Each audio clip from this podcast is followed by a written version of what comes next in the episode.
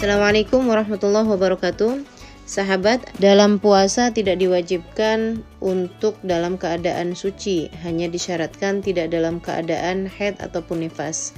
Jadi, walaupun mandinya sesudah subuh, puasanya tetap sah dengan syarat sesudah adzan subuh tidak memakan ataupun minum apa pun.